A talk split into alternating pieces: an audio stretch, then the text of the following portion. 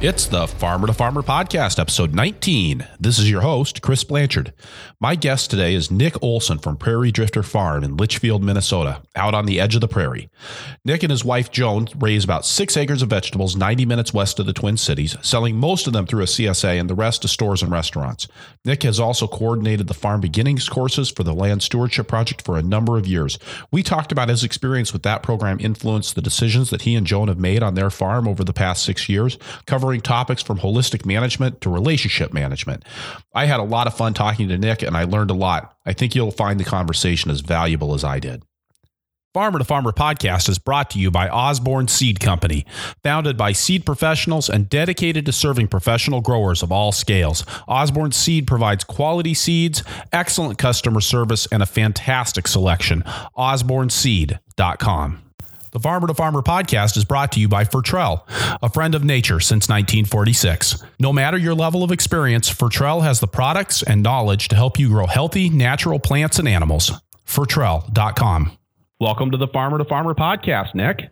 Thanks, Chris. I'm I'm excited. This this is this is a this is an honor for me. So thanks for having me on. Oh well, thanks, Nick. I'm so glad that you could join us because we record these podcasts at all kinds of times of the day and the night. The last one I did at six o'clock on a Sunday morning, and this one I'm doing at uh, at at eight fifteen on a Friday night because you were just putting your kids down to bed, uh, and so this is you know it's kind of the the life of a farmer. That's right. It's the kids are to bed, and Friday night, as you know, means nothing as a farmer during this time of the year.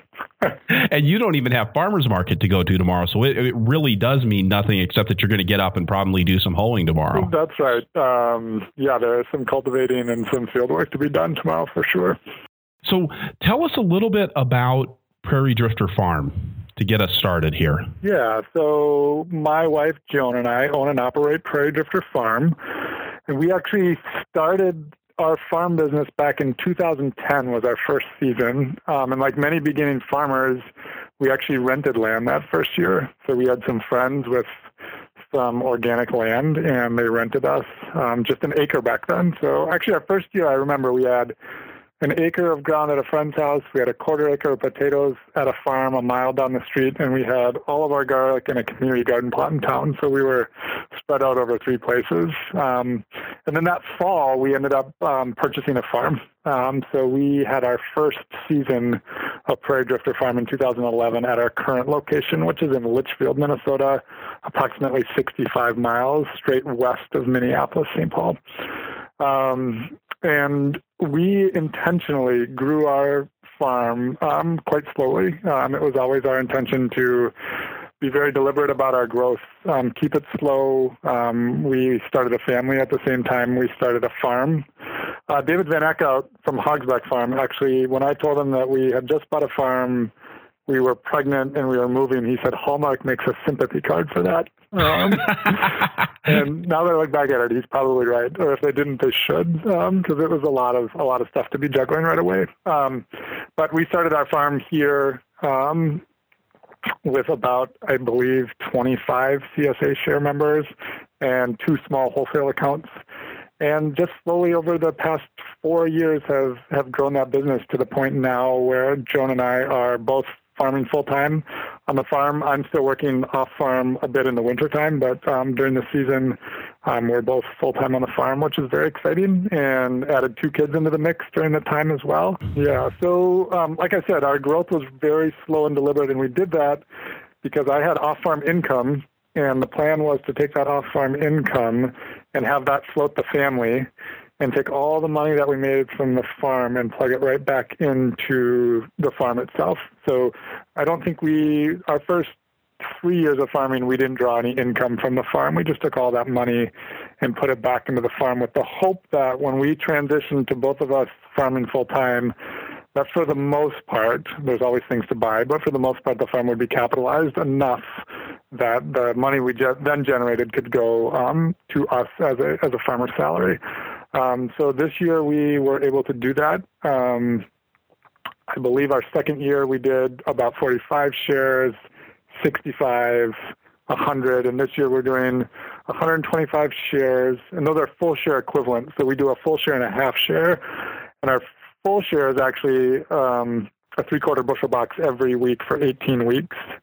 And our half share is that same size box, but it's just every other week. Um, and that's been when we managed a farm before we even started Prairie Drifter Farm, we were doing the two size boxes. So full share was one and one ninth, half share was five ninths. Everybody got a box every week for 18 weeks, and that was that was a bit of a challenge for us as farmers to to figure out what went into what box and what didn't. Um, so this this way has been really really nice, and we found that our share members really like the option of just getting a box every other week. Um, so so you're you and Joan managed a farm before you started Prairie Drifter. That's right. We um, so we both did internships back in 2006. Um, Joan was at Easy Bean Farm over in Milan with Mike Jacobs and Melena Jacobs. And yeah, that's just about 30 miles away from you guys, right? It was at the time. Now, now, okay. Now we moved further east, so now that's about, um, I think, Easy Bean's a little over an hour from us now um, to the west.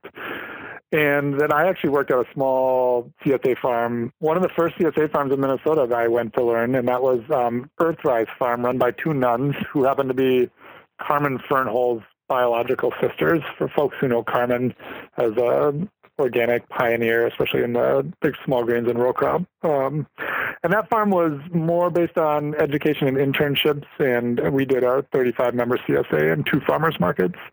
Um, so we did a, uh, both did internships in 2006, but then in 2008 we actually went back to Earthrise Farm and we managed their CSA and their internship program for two years um, before starting Prairie Drifter Farm. And all of this was while you were working for Land Stewardship Project's Farm Beginnings program, right? That's correct. I we shouldn't say all of it. I actually started working with LSP halfway through our first season managing Earthrise Farm. So I started with LSP in September of 2008. Um, and I was on staff as a Farm Beginnings program um, organizer, but my primary role was to facilitate the Farm Beginnings program um, in the, the west central region of Minnesota. So tell us tell us a little bit about the Farm Beginnings program. Um, I think I, you know if you're if you're a beginning farmer in in Minnesota or Iowa or kind of that Wisconsin Illinois state line area, you probably know a lot about the Farm Beginnings program. But if you're not, I, I, I don't know how familiar people in the other parts of the country would be, but it's a, a really interesting setup. Yeah, it's a it's a great program, and I I I credit a lot of Joan and my success, if we can call it success, at least success as a beginning farmers, to being connected with the, the Farm Beginnings program and the, and the, the network, the farmer network within uh, Land Stewardship Project. And Farm Beginnings started, ooh, I think probably about 19 years ago now, down in southeastern Minnesota. Um, and it actually started with a lot of a lot of dairy farmers, and there were um, grass-based dairy farmers looking for alternative options to to educate their sons and daughters about um, sustainable farming and giving them a chance to get back onto the farm. By the time that I got on staff with Farm Beginnings about seven years ago, that that shifted a lot, and there was a pretty wide variety of folks um, coming to Farm Beginnings um, from all all walks of life and all backgrounds. But essentially, it's a it's a beginning farmer training program.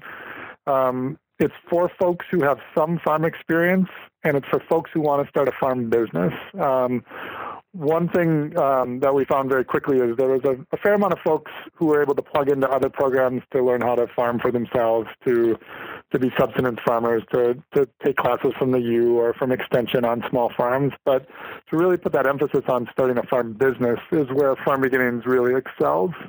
Um, and it's the the two parts of Farm Beginnings that really ring true and I think are really important is that it's farmer led. We have farmers come into the the class to teach the beginning farmers about um, different topics within within starting a farm business, and then it's community based. So we're doing these in in communities in which we're building networks of support for folks. Um, Land Stewardship Project started Farm Beginnings, but since then it has branched out and it's become a um, there's a Farm Beginnings Collaborative, which includes nine organizations across the country, um, Maine being the furthest away, and then there's a, a fair amount of them um, here within the within the Midwest. Um, but each of those programs and each of those organizations offers um, a slight variation on, on farmer training based on the region in which they're at. Through that collaboration with other organizations, um, Land Stewardship Project worked very closely with MOFGA out in Maine. And MOFGA. The Maine Organic Farmers and Gardeners Association. Thank you. Yes. MOFGA, MOFGA did not have a farm beginnings program, but they had a really intense, what they called a journey person program. So it was folks apprenticing on farms kind of far along in trying to get their farm started and had some very specific components about um, business planning and LSP. So MOFGA adopted Farm Beginnings, and LSP has since adopted the Journey Person program. And now we are able to offer Farm Beginnings graduates an additional training program after they've gotten two to five years into their business. And that includes more um, financial planning, more communications training within farm partners, and a match savings component so folks can set aside money for two years and have that match dollar for dollar that can then go to a capital purchase for their farm that's wealth generating. So I'm really interested in, in the second thing that you said, communication strategies. And but then you you said between farm partners.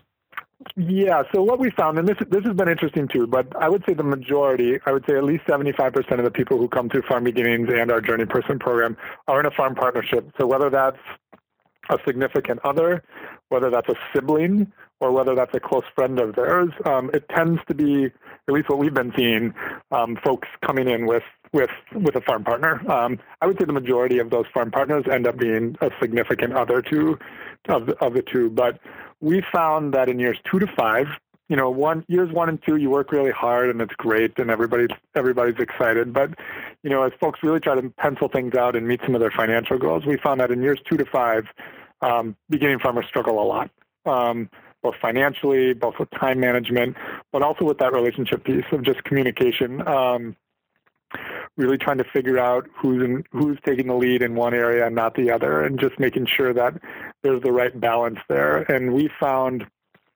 based on conversations we've had with beginning farmers, that that's a real critical piece um, to making the farm flow. So we've been very intentional about working with our um, program participants to, to really kind of try to get some systems in place so that they have really good communication amongst themselves again, all with the ultimate goal of leading to success on their farms. So let's let's talk about that a little bit. I know this wasn't what we what we laid out in our in our pre-show chat, but this is I think this is a really interesting uh, conversation because it's something when I when I was in charge of the presentations at the Moses Organic Farming Conference. It was something we were asked to address again and again, but it's a very difficult topic to get at in a 90 minute workshop. And so I'm I'm really interested in in maybe how you and Joan have have used what you learned through the Journey Person program, both as somebody who was uh, administering it as well as as somebody who uh, I assume went through it. That's right. That you guys are obviously put some structures. I would assume. if you teach the stuff, you're kind of required to do the stuff. I assume you guys put some structures in place it, that that is that are hopefully helping to contribute to your success as you are now coming out of the other side of that two to five year period in your six year of farming. But your six year of farming with two small kids on a relatively small farm in a relatively rural area.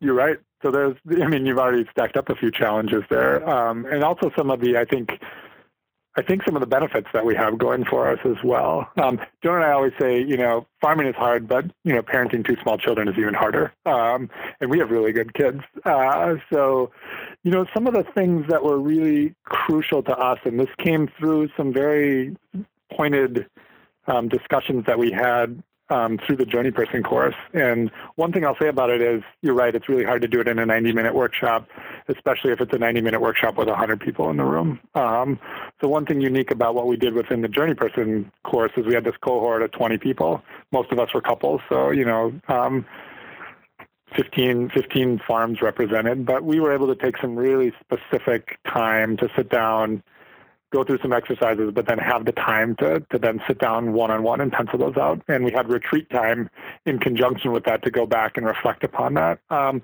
but Joan and I have been very intentional back on the farm. And I'll be honest, it gets hard this time of year when when you're running, you know, you're running full bore.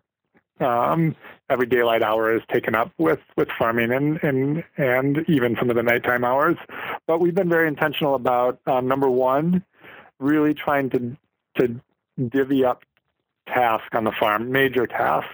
So, you know, taking those categories of things that need to get done on the farm and then putting a point person there. And that doesn't mean that I have to do all of that or Joan has to do all of that, but it's my responsibility or her responsibility to make sure those things get done.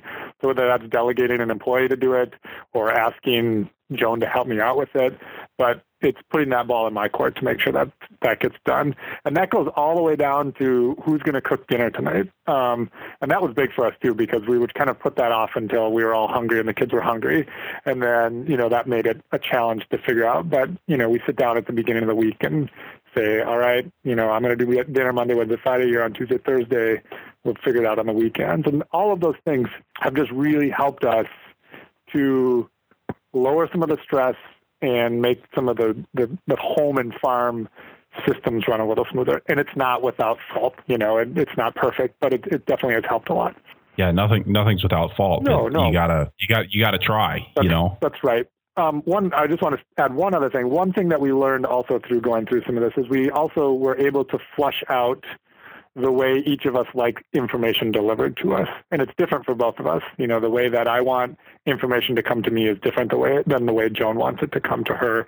But by give me an example. Give me an example of that. You know, I I'm trying to think of a, a specific example, but I I, I would much rather um, sit down if if there's something that needs to be talked about that you know maybe there's a, a major purchase or there's you know kind of a snafu on the farm. I would rather sit down um, when we have a little time and run through some options. I like to talk things out for a while. Um, so if it's something in my court, we, will we'll maybe do a little bit of that. Um, Joan tends to um, do things a little more fast paced and wants to take care of some of those things, you know, right when they're happening. So if it's something in her court, I want to honor that and try to make those things kind of click through that way. And that's just been helpful, just so we know how to, you know, how to approach one another if something comes up that we weren't expecting, or even if it's something we are expecting, just how to best approach that person to to get the result that we all want that's really I think that's really interesting that that you guys have you've you've agreed on different communication patterns depending on whose area of responsibility is the communication needs to happen about. I like that. Right, right. And again, you know, we're working on it, but it, it's definitely, you know, um, helped us out about, you know, just like you, you know, you know, stuff comes up, and just to be able to to work through that with a little bit of a plan ahead of time. Um, and then lastly, we, we, we were able to go through, through some pretty good decision making process. So I, I feel like one thing we do well as a farm partnership is we make we make pretty good decisions based on experience in making decisions, but then also just having some criteria in place for how we how we judge a, a decision and, and how we go forward making, especially the bigger decisions. You know, smaller decisions can be made a little more on the fly, but some of the bigger decisions that we're forced to make, um, I feel like we have some systems in place and some considerations that we make for all of those um, uh, larger decisions. When I was involved in the Farm Beginnings program, there was a lot of emphasis placed on the holistic management That's model. Right. Um, in fact, I think it might have even been long enough ago that it was still called holistic resource management right. model. Yep. But but the is is that what you guys are following, or have you have you taken that and, and made some some twists and changes to to meet your own specific needs and your own specific decision making styles? Good question. You know, holistic management when I first came on to Farm Beginnings was was was big, um, and I really struggled with it. Um, and I think part of the reason I struggled with it was was because um, no one was able to to articulate it to me in a way that made sense. Um, and a lot of the, at least in that time, a lot of the examples that were coming out of holistic management were were based on livestock farms and I I don't want to say that there's no carryover between a livestock farm and a vegetable farm, but there was enough there was enough um, pieces that didn't quite fit that it was really hard to make some of those connections. Um, so Joan and I um, kind of came up with a hybrid, you know, kind of picking pieces out of um, the holistic management uh, models and the decision making models and the goal setting that worked for us on our farm. However, I was um, grateful enough to work with a presenter who actually was able to articulate holistic management in a way that totally clicked for me and was relevant to vegetable farming. And that's Cree Bradley, who's actually now on staff at Land Stewardship Project. But she took some of those concepts and just made them so uh, approachable and really was able to give testimony to the power of those. So through the Journey Person course, Joan and I have actually fallen back and, and have a little more um, structure to some of the holistic management um, goal setting and decision making that we do use on our farm. That being said, you know, it's still a hybrid of, of other things that we've come up with along the way. So I'm I'm I'm I'm interested to know more about the about the hybridizing that you've done, but tell me a little bit about what Cree said to you about the holistic management model that that clicked with you as a vegetable farmer. I, am a huge fan. Um, I actually met Allan Savory uh, out at Deep Springs College in 1990 and was immediately struck by the power of what of what he was talking about with holistic management. So I've been, uh, I've, and I've gone through the trainings and I've, I've been, um, you know, an off, on again, off again, uh, uh, devo, is it a devotee of it? you know, that I, I, you know, I, I, hesitate to say things like practitioner, but right. the, I think, um, I, I, would be interested to know because it, it, it has always felt to me like like it took some squeezing to make it work for vegetable farmers. So what did what did Cree tell you that that that uh, really jived with your with the way that you were seeing the world? Yeah, what what worked the best for me is one, she was coming from it as a vegetable farmer and as a vegetable farmer who accredited the success of their farm to holistic management. So almost, a, you know, she was giving this testimonial. Um, and I think that passion alone was a big part of it. But what she did is she was really able to take those quality of life goals. So she took the holistic goal and broke it down into three components, which it is. It's a three part goal. But she was able to articulate them so clearly to us that it really made sense. So the quality of life always made sense to us, and that was more of our hybrid. We were taking these these things that whether we farmed or we taught school or delivered garbage, you know, what are these things that no matter what we do with our lives, these are the these are the key things to make us feel happy and you know um, successful as as human beings. That always made sense to Joan and I, and we had a very strong um, quality of life piece going for us. Um, but then uh, the, for me, the holistic goal always fizzled out from there because then there was this piece about forms of production and future resource base, and that just came became too lofty for me, and it, it just we stopped with the with the quality of life piece.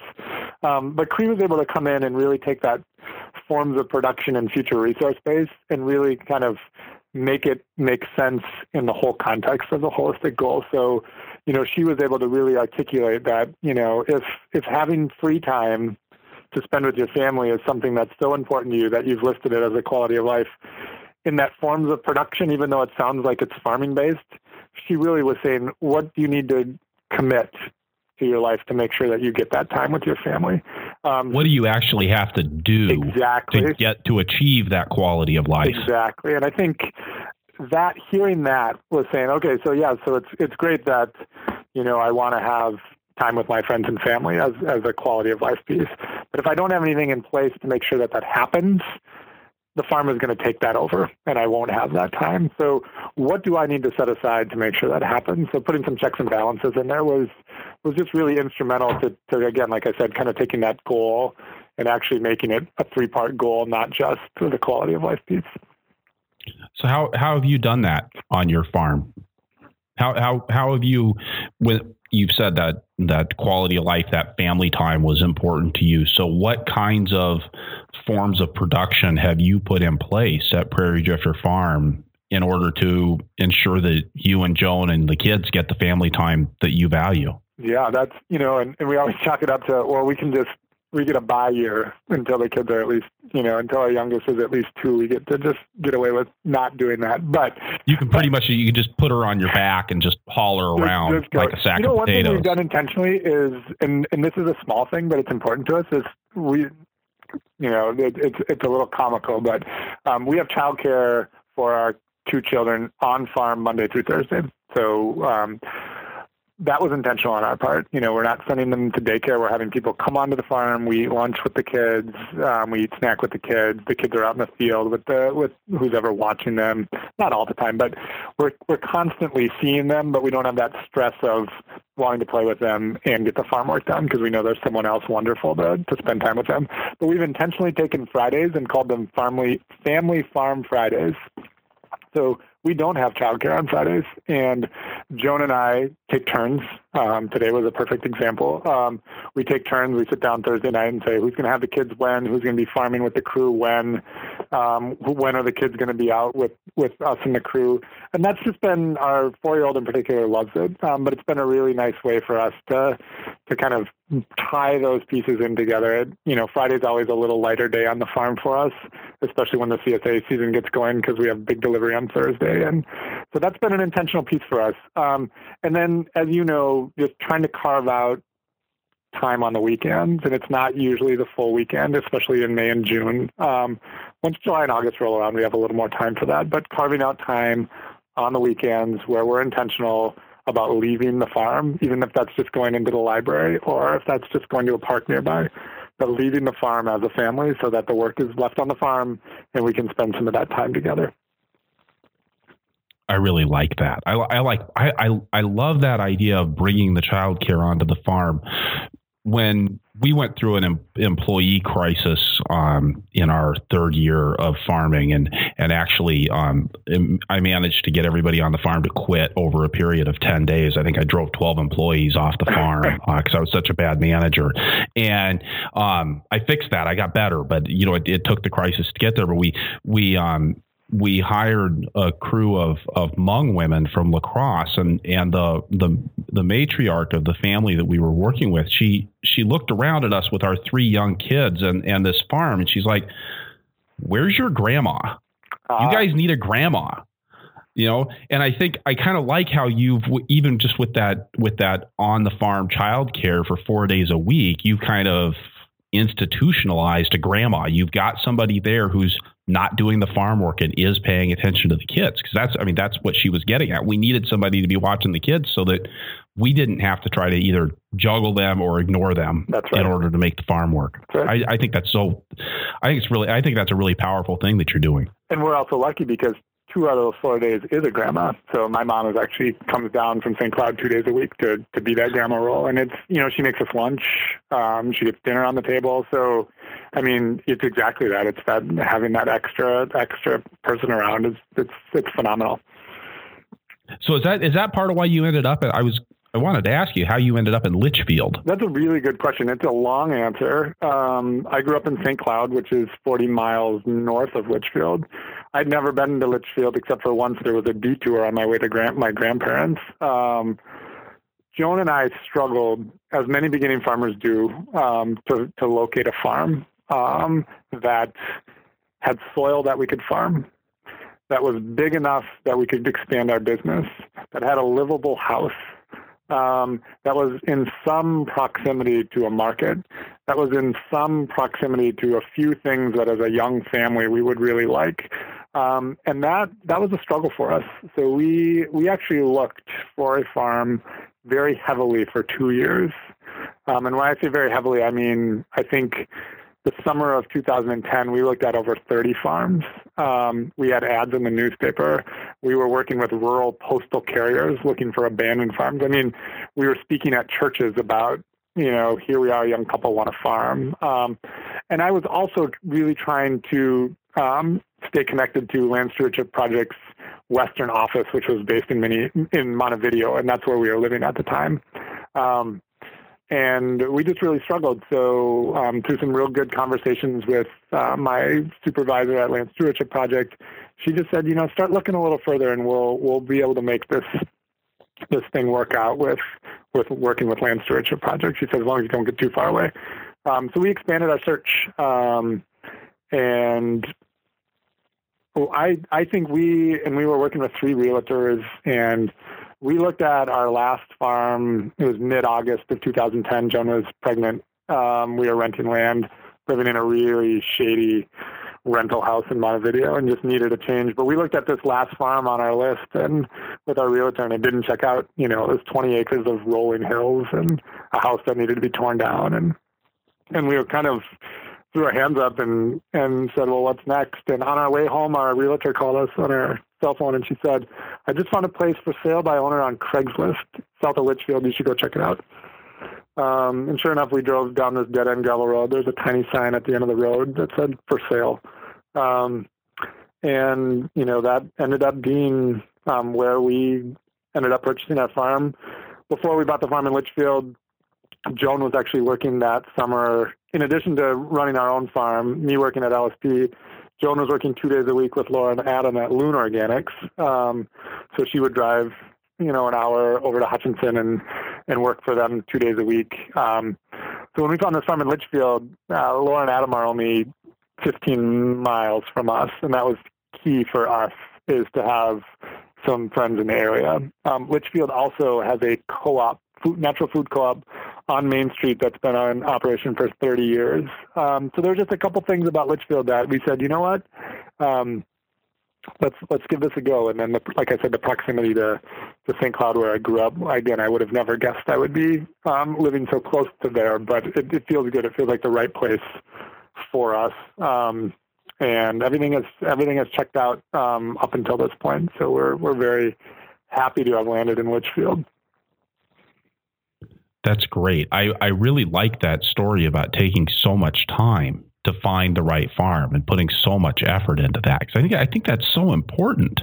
Uh, to, to I mean, if you, I mean, especially if you're going to be a vegetable farmer, you know, you can't you can't just make do with anything. That's right. That's right. And I, unfortunately, as I've worked with a lot of beginning farmers, I've seen enough, not all, but I've seen enough beginning farmers jump the gun and buy a farm um, before they were ready, before they knew what type of soil they needed, before they knew what type of water they needed, before they thought about, you know, proximity, because we get excited, you know. Um, I'm lucky to have Joan um, because I probably would have bought, you know, 10 of the wrong farms in that first year of looking. Um, but you know we kept we kept very clear on what it was we were looking for. But I I would get emotional and excited about you know farms that I would see, and um, Joan would be very practical about reminding me of what we wanted to do on that farm, um, including you know live there. Um, so that really helped to to kind of move us forward. And you know it was a struggle. I I, I say. I, I think we were very deliberate. However, I, you know, had it happened a little bit sooner, I think it would have lighten lighten the stress load a little bit. Um, however, I work with a lot of beginning farmers now, and it's it's seeming on average, um, at least people who are serious, it's taking them about two years to to find quote unquote the right farm. I just don't find that surprising. What tell me tell me some of the criteria that you were you were looking at for a piece of land? I mean, obviously, you talked about a couple. You wanted to be close to friends. You needed to be near the places the, where you were deriving income from. You needed to be at least close to market. That's right. Tell me some about the actual land that you were looking at. Yeah. So, you know, and this is interesting too, Chris, is, you know, even through, even going through farm beginnings and even doing all this planning, I, I would say we were still a little naive when we first got started about you know what our production would look at. We, you know, one of one of the beauties of working with Land Stewardship Project is I got to um, host numerous farm tours. I got to um, visit many. I, I, I visited a lot of farms, so I got to see um, farms of all kinds. But I was, you know, kept my eye open to to vegetable farms in particular. So I I, I saw everything from Gardens of Eagan and Harmony Valley, you know, down to some of these urban farms that are in the city. So I kind of got to see the gamut. Um, and, and Joan and I were a little naive when we first got started, thinking, you know, well, we could probably pull something off where it can just be the two of us, you know, operating the farm and, you know, stay under that 100 CSA share members and make a living.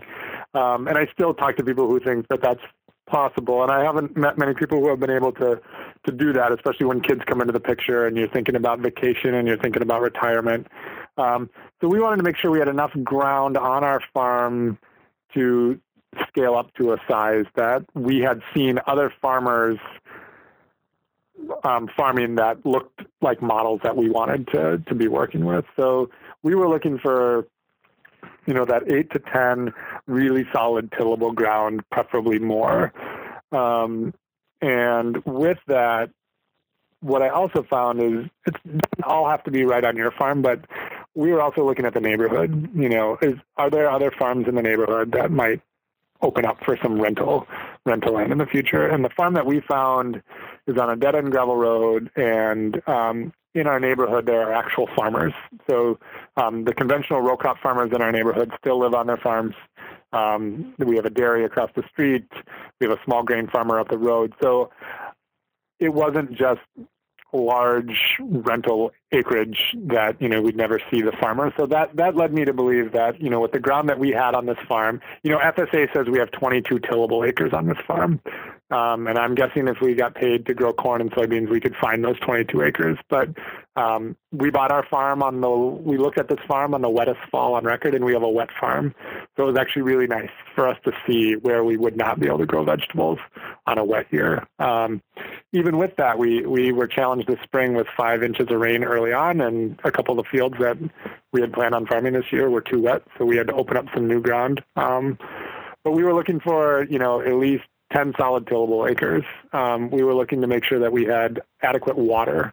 Um, that the water supply was good. We were looking at infrastructure. You know, we knew that yes, we could take out another loan to put up um, a pack shed or whatever that would be. But you know, if there could be some infrastructure that we could start with, that would take some of our costs down. Um, Joan and I both come from wanting to live in northern Minnesota, so we wanted trees on our farm. Um, we didn't want to be completely surrounded by um, non-organic industrial agriculture, and we were able to find that um, in the farm that we purchased. Um, so that was those are some things as well, um, and a small livable house, which we found as well, which was you know it was move-in ready, um, which was really important to us.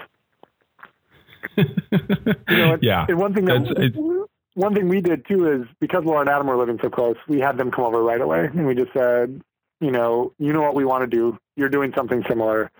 They came out. They walked the farm with us. We brought shovels. We we put shovels in the ground all around the farm to just see if if the soil was going to going to be able to, you know, at least from a quick check, deliver deliver what we needed. Um, the web soil survey through um, the the who's that USDA um, is an amazing resource to get soil types um, from the computer so that you can check out what does the soil look like on your farm. So we did that with just about every farm we looked at. Um, so those those are some of the pieces for sure for us that were important. Nick, we're going to pause here and take a minute to hear from our podcast sponsors. The Farmer to Farmer podcast is sponsored by Osborne Seed Company. Osborne Seed is a vegetable, flower, and herb seed distributor serving both conventional and organic growers of all sizes. Unlike most seed companies that prepackage their seed in a minimal selection of packet sizes, Osborne packages their seeds to order, allowing you the flexibility to purchase the exact amount of seed you require.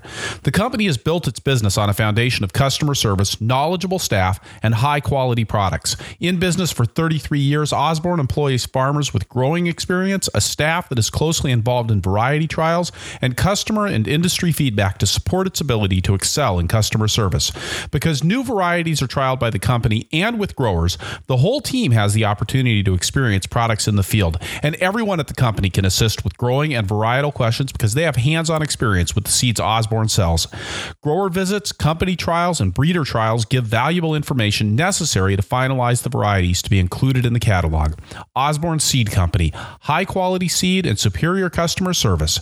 New and existing customers get $5 off the first order of $50 or more when you mention the Farmer to Farmer podcast.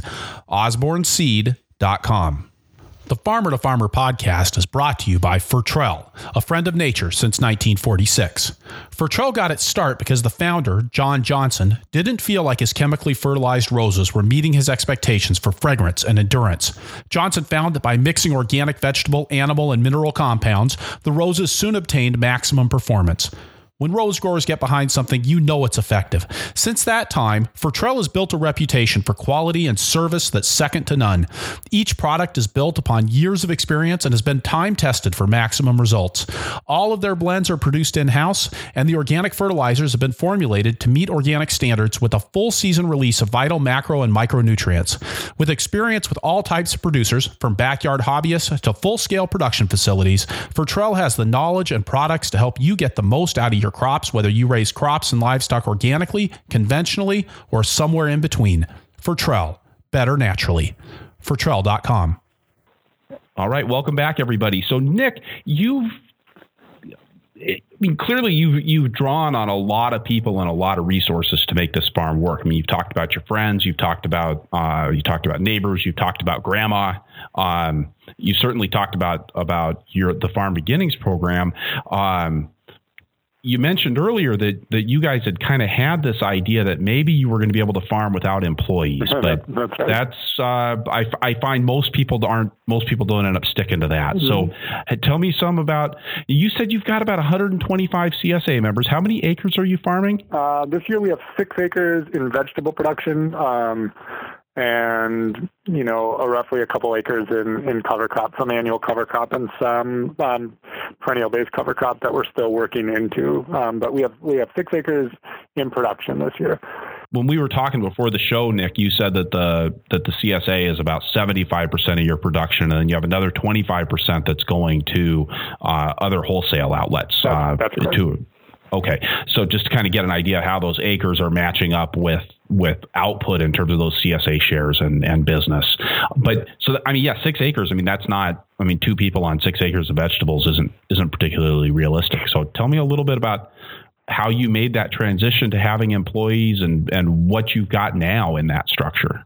Yeah. So um, last season was our first season with full time employees. Um, the season before that, we dabbled with with part time um, part time help. Um, we've always had work shares on the farm, so we've always done two to six work shares on harvest days. So having you know having um, some work shares come out for the morning of harvest and getting those uh, vegetables harvested and boxes packed and um, into the cooler.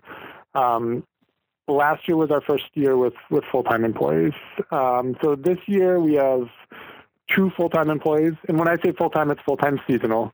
Um, so starting end of April, running through end of October, beginning of November. Um, we'd love to, to be able to offer full-time year-round employment, um, but currently that's not the way that our farm operates. And, and maybe in the future it will be. Um, and I only say that because it would be really great to um, have some employees return to the farm so that um, the year we spend training, learning, growing together could then be expanded upon the next year. Um, and maybe that will happen um, in the future as well. But currently we have two full-time employees, one part-time employee. We've got a call list of um, neighborhood labor that we can call on to, you know, come when we need to do a major transplant or um, maybe a, a, big hand weeding of a crop like onions. Um, or we had a full crew out last week when we we, we grow field potatoes. Um, we grow some in a hoop, but mostly in the field. So um, putting up T posts for trellising. We have some people that we can call on on top of that. Um, so, but as far as you know, regular basis, there's um, Joan and myself, two full-time employees, Astrid and Osiris, and then we have a part-time gal, Shelby. Um, and that seems about right for um, the six acres that we're managing. Um, and I will say our employees keep regular hours, so we're doing um, eight to five with an hour lunch break, um, and we're pretty good. We stick to that. I would say 90% of the time we're able to stick to that. Um, and we're not working weekends, or I should say our employees aren't working weekends, and that seems manageable for us as well, um, and for them, and it seems to keep the energy and the, the, the work level high for for our employees. Um, and then you know, Joan and I are, are filling in in the evenings and in the on the weekends when necessary. And we still have work shares. So this year we'll actually have um, six work shares that will be spread out throughout the week to to help out with um, a variety of things around the farm, but mostly mostly harvest and pack. You mentioned when we were talking before the show that that you're doing sort of a, a hybrid model of an of an incubator farm. Is that with employees or is that with with somebody else? That's a good. So um, what we'd like to get it to is um, with employees. Uh, so just happened to be that there was um, a farmhouse for sale a quarter mile down the street from us, and no farmland with it. So the price was really inexpensive. It was just it was a, a farmhouse, um, and uh, a neighbor of ours who's become a good friend of ours and a, and a really good mentor. He's a 70 year old farmer. Um, he was willing to to to give a long term lease on the land around the house um, if if we wanted that. Um, so Joan and I actually worked with a couple social investors. We worked with three social investors to try to figure out a model so that we could purchase this house. We could set up our employees to live over there and give them the option to do some incubating. And the idea was that they would have to put in a little time on our farm first. So we did some research, talked to some other farms.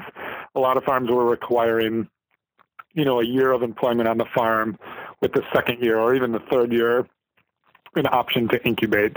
Um, and we were working very closely with Loon Organics to see if, you know, perhaps some of their employees might be interested in something as well, since the house is big. And um, but anyway, it it just it, the social investors started to fall out um, kind of slowly for a variety of reasons, which I totally understood, and it seemed like the whole thing was going to kind of fall apart. But then we had some really good friends that were vegetable farming in this area a couple of years ago, and then they moved to go pursue other things and this spring they kind of got back in touch with us saying that they were interested in in coming back and and getting their farm up and running again. Um, and we we pitched this idea to them about this house and this this idea with with an incubator, and and they took the the bait, and they had some family members who were able to help financially um, secure the house. So um, we worked with the, the, the seller of the house, got the house secured for them, um, and then we worked with our neighbor, the landowner, to get the acreage. And then essentially, what we're doing with them is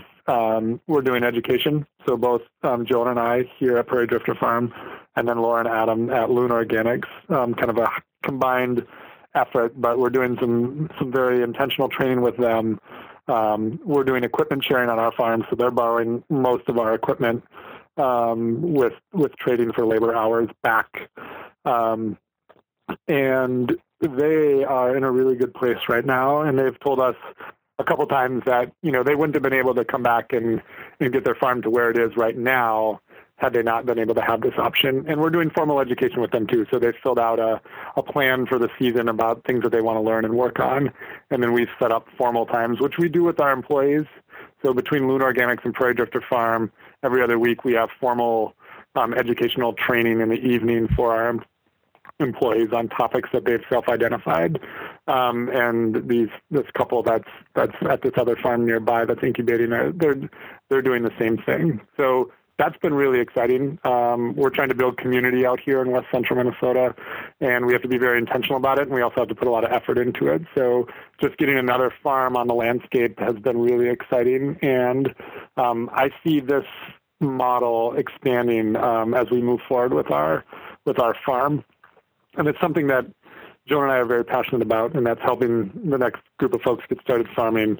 And we have education backgrounds, and I, I see I see our goal as farmers to have a successful farm ourselves, but then to also help other people get farms started, in particular in our neighborhood, so that we can have um, more community here with um, small small growers. I really think it's great. I, it's one of the things I just love about, uh, in particular, the organic farming community. That that you know, oh, we're six years in, and and and boy, now it's time to put a significant amount of our resources towards helping other people get started in this business. And I just, you know, or or or whatever. I mean, that's that that whole that whole spirit of sharing and and uh, and and being willing to commit time and resources to things that don't necessarily. Um, you know result in more bushels per acre or or more dollars per uh, per hour spent, but really do get towards some of those those quality of life goals, whether you've sat down and, and, and written them out, all a holistic management, or or whether it's just something you kind of know that you want to do. And I just think, I mean, I, I think back on on all of the people that I worked with and for over the years and continued to draw on their expertise um, you know both for myself and and then as as a as a conference organizer, being able to call on people to participate, and and even now as a podcaster, to be able to to call people up and say, hey, you want to do an interview at at uh, eight o'clock on Friday night? I'll, I'll I'll send you a coffee mug. Um, you know that's and that's that's about you know that's that's all we really have to offer, and people are are almost always willing to carve out time to do that. I think it's such a it's such a cool part of our community. It makes me proud to be a part of it. I I agree hundred percent, and you know, just the, I think the broader community is so supportive, um, like you're saying, and that's that's been huge for us. And what what we've started to notice just in the last couple of years is how neat it is to have a, a, a close geographical community to to just be able to get together for dinner, go to the park. Um, you know, we're doing equipment sharing with with our friends who are farming um, just getting started north of us. And, you know, I see them every day now because they're coming over to borrow a piece of equipment and you can have that 10 minute chat and get back to work. And it's just, it's exciting um, to just have um, that type of energy um, around your farm. I, I, think Adam and Laura at Loon Organics, they've got kids that are the same age as yours, right? Yeah, well, Abe and Eli, yep. So they're the they're the same age, and um, we we get them together once a week with the grandmas get them together once a week to to play, and um, we try to get together. Oh, at least every other weekend, if if possible, to just get the kids together to play. And um, we've even we've even carved out vacation time in the winter as as two farming families to to have an opportunity to to get away and have our kids play together. On a similar note about about giving of knowledge and giving of time, I know that you've been involved in the mentor in various mentorship programs, both I think with the Journey Person program at LSP, with with helping to organize those, but also as being the recipient of of mentorships and formal mentorships that have been set up uh, by uh, by outside organizations. Yeah, that's right. Um, so we actually participated in the in the Moses Midwest Organic Sustainable Education Services mentorship two years, um, and we actually had two different mentors, um, which um, I think was really good for us. Um, and then you know, Laura and Adam are our informal mentors. Um, they're a few years ahead of us in farming, and they're very close by um, at Loon Organics, so we have them as mentors. But Greg Reynolds was our first formal mentor at Riverbend Farm. He happens to be the 2015 Organic Farmer of the Year. And to this day, you know, that was our first year farming. So that was in 2010 when, when Greg was our mentor. So to this day, I still call and email Greg uh, on a fairly regular basis with questions that I have. And he's always um, more than willing and generous with his time to, to answer those questions and um, get back to us. And that's been, that's been really, really, really great. Um, and, you know, when I'm out cultivating on my Farmall Super C, I can only think of Greg Reynolds because he's the one that taught me how to cultivate on his tractor um, and influenced me to purchase the tractor that I did. And, and that's fun. That's fun to just kind of have that connection. Um, and then we also worked with Charlie, Charlie Kersey up at La Finca Farm in Bruno, Minnesota. Um, and one of the reasons we worked with Charlie was because he had a, a young family with two kids. He was farming six to eight acres of, of vegetables and um, was making an income that we were still are, you know, shooting to make. So it was a very intentional um, choice on our part to work with Charlie to, to really hone in on some of those financial pieces, both on the farm, but then also within the family budget to, to see how we can could make that work. And we still keep in touch with Charlie on a regular basis as well. Did you find that having the the structured relationship with the mentorships was was helpful? I mean, you probably could have called up Greg and said, "Hey, Greg, you know, I got some questions because I know that he's that kind of a guy. Right. He's not gonna he's not gonna turn you away. I, mean, I, I got to protect my markets, and I don't want to talk to you young farmers, anyways. Yeah, that's not him. But but you chose to go through the the more structured process. Yeah, and I think part of that was out of the respect to the farmer, such as Greg, um, because you're right. I could have called Greg up, and I'm sure he would have answered all of my questions um, very willingly. Um, but I think that for us to be, you know, the mentors get some compensation for their their work, and it's you know not as much as you know we would all like them to get. But there was a little bit of a I thought, you know, a, a, respect to his time and his energy. So to be able to go through that formal route, I think was really nice for that reason, and then also for the reason of just as that beginning farmer, knowing you kind of have this free pass to call those mentors. Because if it wasn't a formal thing, there would have been that hesitancy every time I went to type an email or pick up the phone. But knowing that there was this formal agreement, you didn't you didn't hesitate at all. You just made those calls, and and I think that that that piece alone also was was really helpful. Um, and then there's you know there's some structure involved there too with meeting up at a at the conference with your mentor and other people in this program to kind of build that community that you and I talked about earlier. So you also mentioned that that you've worked with the FSA, the Farm Service Agency, on getting some financing through them. Is that just through their microloan program? Um, so we have a microloan um, with FSA, which is a program I believe they started two years ago. Um, it's one of those programs where um, I think they actually raised the limit. when we applied, it was thirty-five thousand dollars was the max, um, but it was a very quick turnaround for that loan, which is not common with most FSA loans. Um, quick, a quick turnaround in terms of, getting, of the approval time. Exactly, so less than a month, um, which is which is great. So we used an FSA loan to put in an irrigation well on our farm two seasons ago, which you know again the interest rates were great and it just spread that cost out for us. But we also have a farm ownership loan through farm service agencies. So the farm that we bought, um, you know, we bought our farm when things were bad in the housing market, which was a benefit to us as far as being able to find a place, but it was really hard to get financing at that point. So um, we had limited income we approached a couple banks and you know were were denied right away because they weren't lending money as they had been a couple years before that. Um, so actually, the only way that we were actually able to purchase our farm was to go through FSA, um, and it made our farm affordable. Um, it made our payments reasonable, and it allowed us to um, get onto this farm. And I don't think it would have happened any other way without without working with the farm service agency, and they have a couple different loans. We actually have we're we have their um, down payment loan, so that means that we had some money saved up to put down. So FSA um, had a lower rate, and we also had to work with a with a third lender. So we have a couple mortgages on this farm, um, but it's really spread the cost out, and our our monthly payments are are very reasonable. In fact, my a lot of young beginning farmers who want to get started that I talk to who are renting a room in Minneapolis are, are paying more than we are for the mortgage of our farm.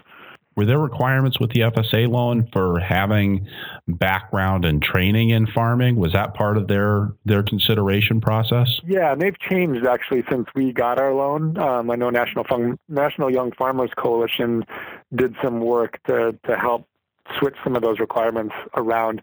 They actually required three years of managerial experience on a farm before you could get a loan from them when we got our loan.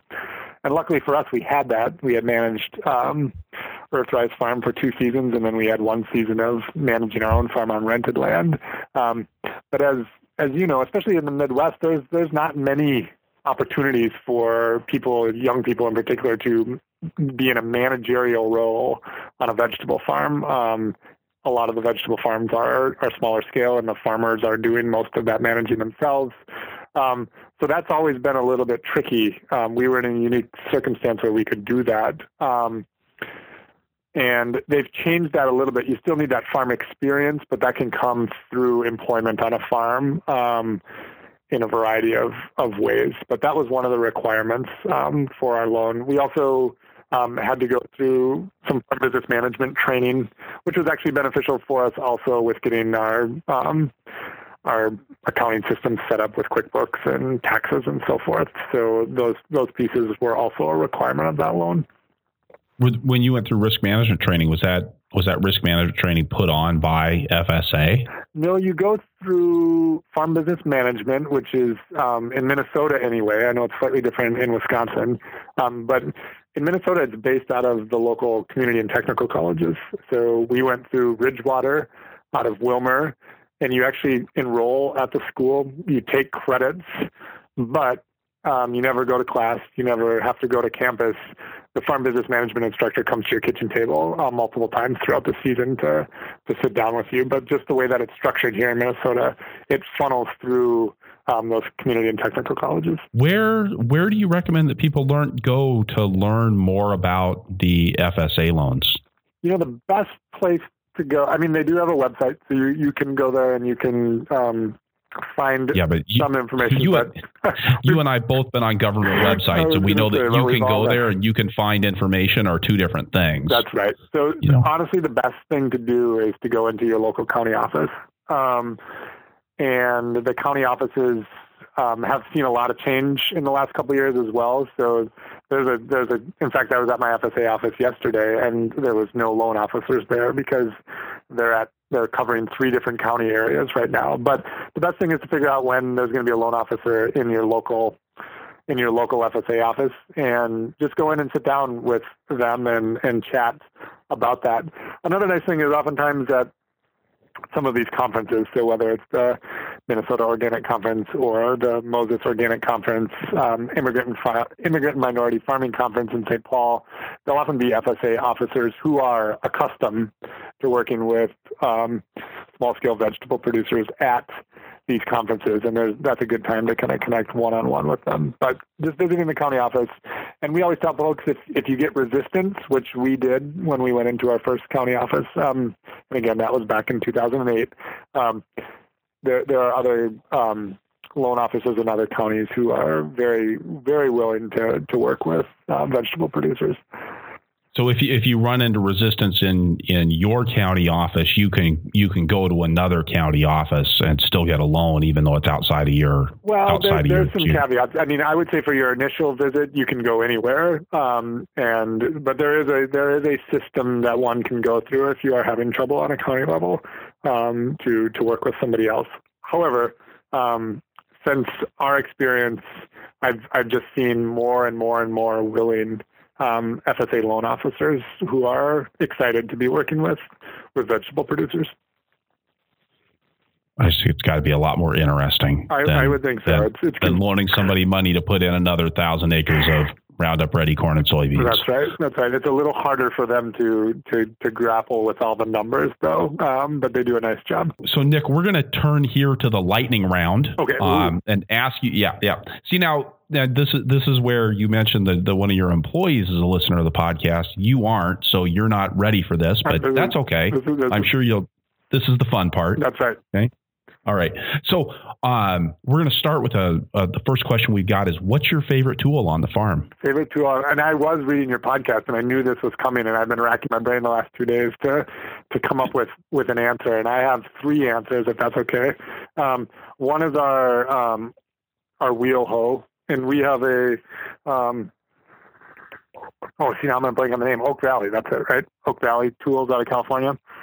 Um, it, the blue wheel yes, hoe with the rubber wheel. Yeah, okay. Oak Valley. So that's that's that's number one. I would have bought that before I bought my cultivating tractor, but I love tractors. So my number one tool on the farm is the 1958 Farmall Super C. Um, that's very versatile for us on the farm, and it was as a tractor. My first word as a child was tractor, so to, to be able to have purchased a tractor.